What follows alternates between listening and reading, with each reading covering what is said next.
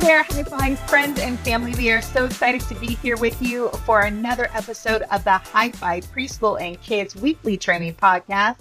I am Crystal Mazuka, and I am joined by Isaac Kirsten. Woo! and Michaela Stevens. Hey, friends. And we just have so much fun getting to talk with you all about Hyfi and about these incredible, incredible truths of who we are and who the kids in our ministry are because of who God is. And so it is the week of Thanksgiving. Um, if you are listening and you're in Canada, we know that you guys already had your Thanksgiving, but it's okay because I know our celebrations are all very similar. So, um, uh, Isaac and Kayla, I would love to know what is your favorite part of Thanksgiving? Ooh. Oh, so many things. I love Thanksgiving. Um, I mean, I'm I'm a southern girl, so I I love the food. Like I just love Thanksgiving food.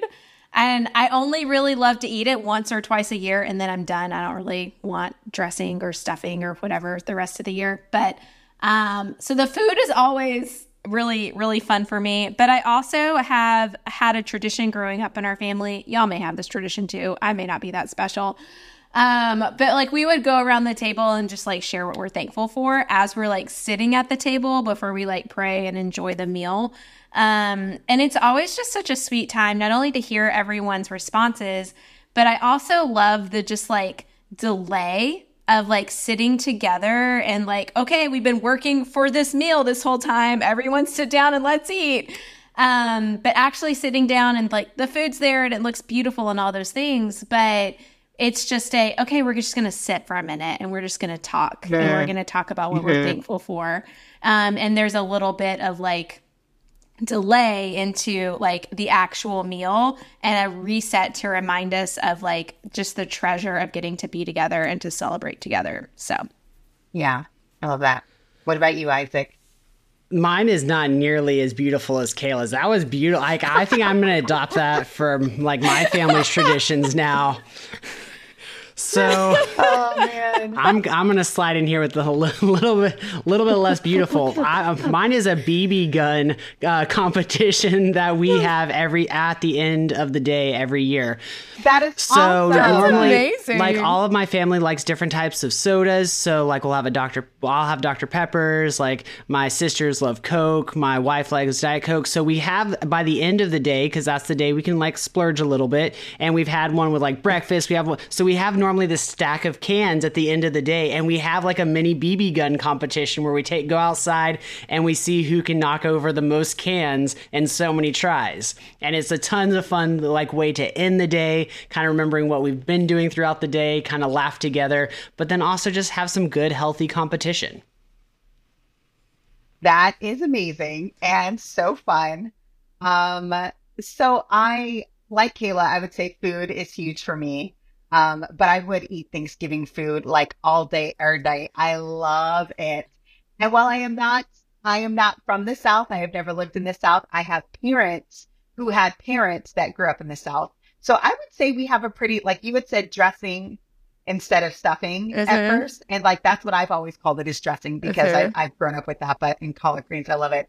But honestly, my favorite part is I am the person who puts up their Christmas tree on Thanksgiving. Oh. And so it's oh. become part of my Thanksgiving tradition is after the meal, I decorate for Christmas. I start listening to Christmas music.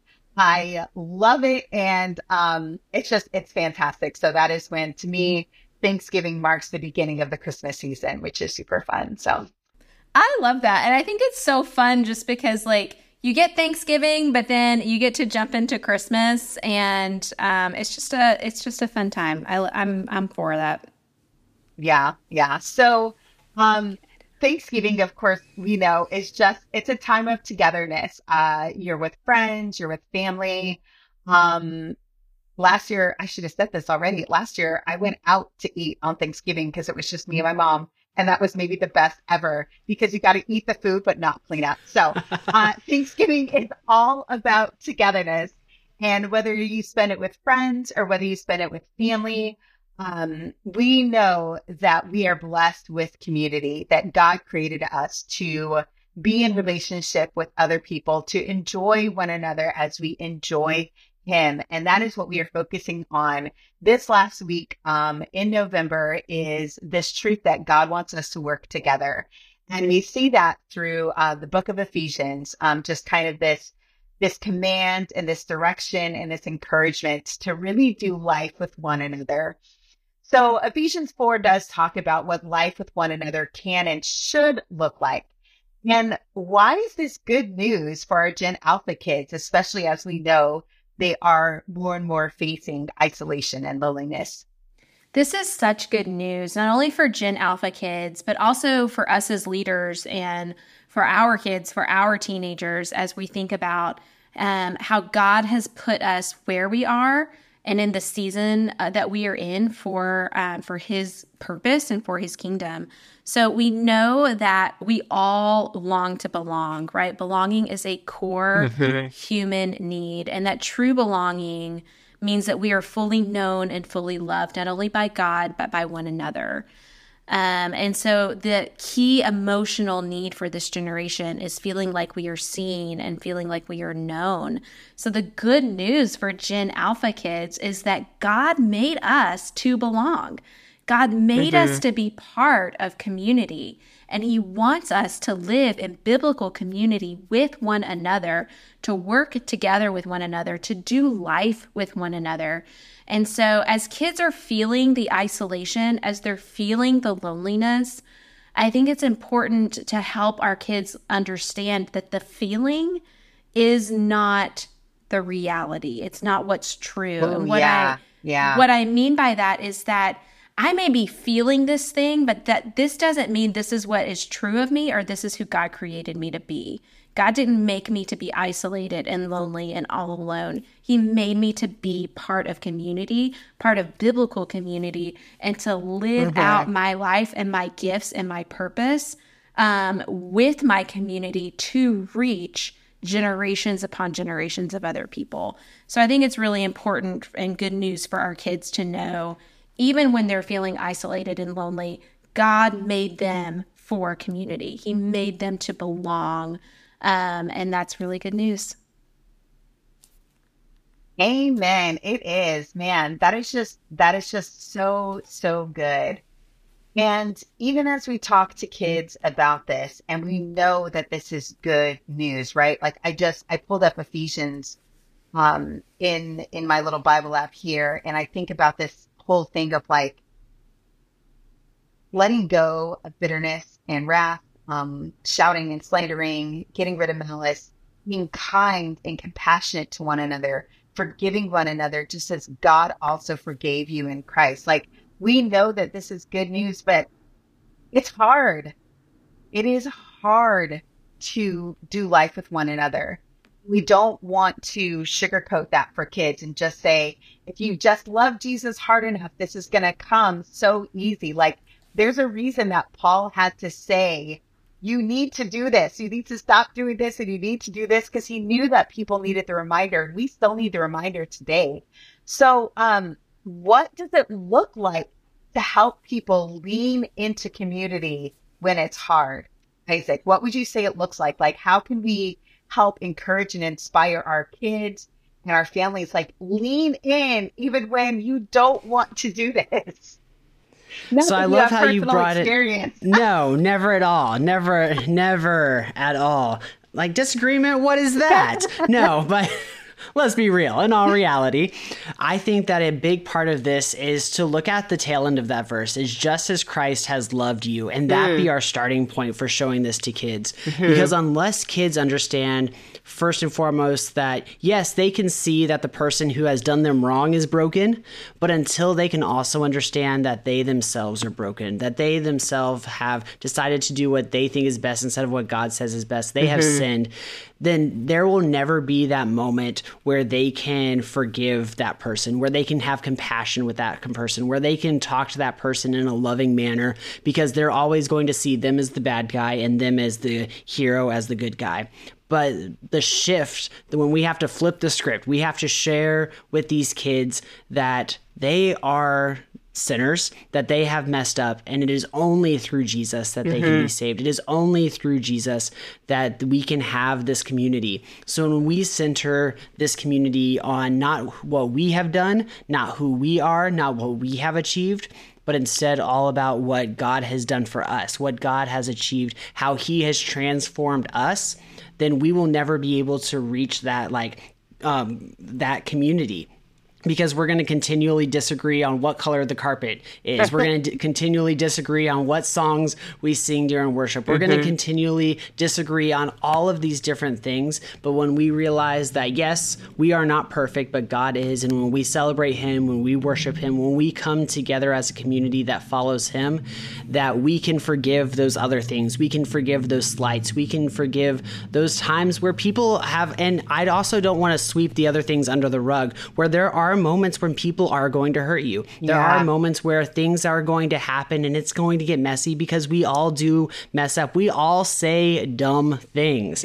I, I, you guys can agree with me. I've said some dumb things before, but we we all say things and that causes friction, that causes divisiveness. But when we can all give each other grace, when we can all um, be honest with each other and say, "Hey, I."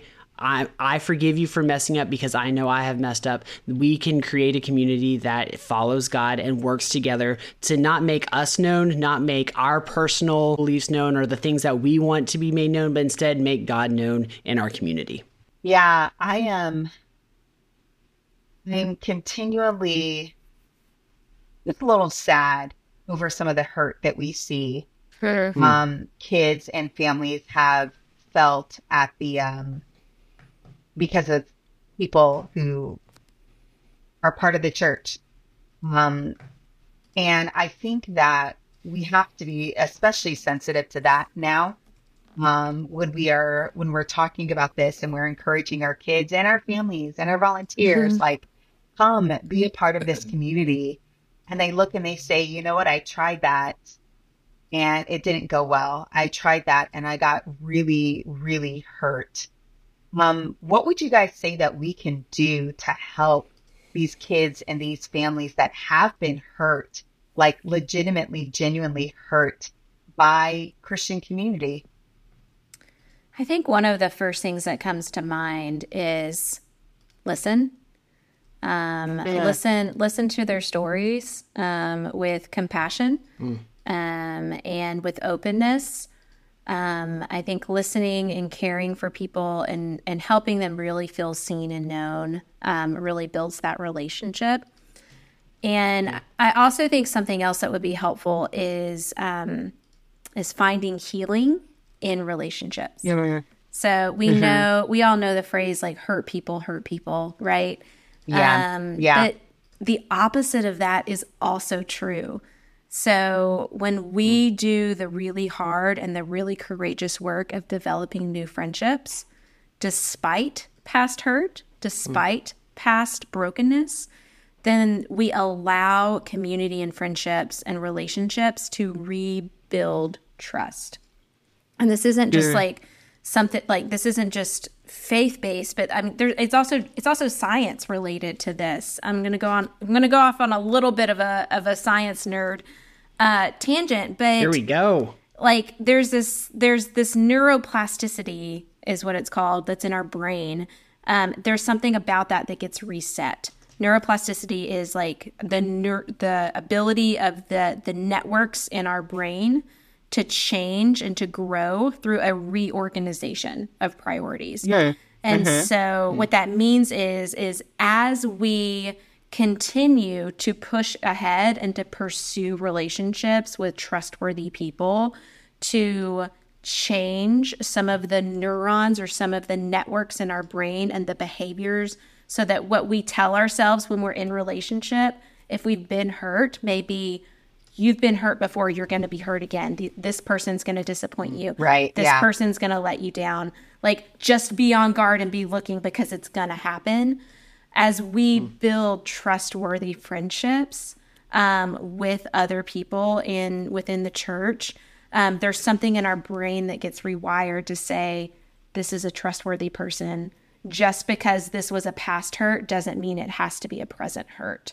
Um, and so we're continuing to move um, the needle a little bit on gaining trust and gaining influence with people who have been hurt in past relationships.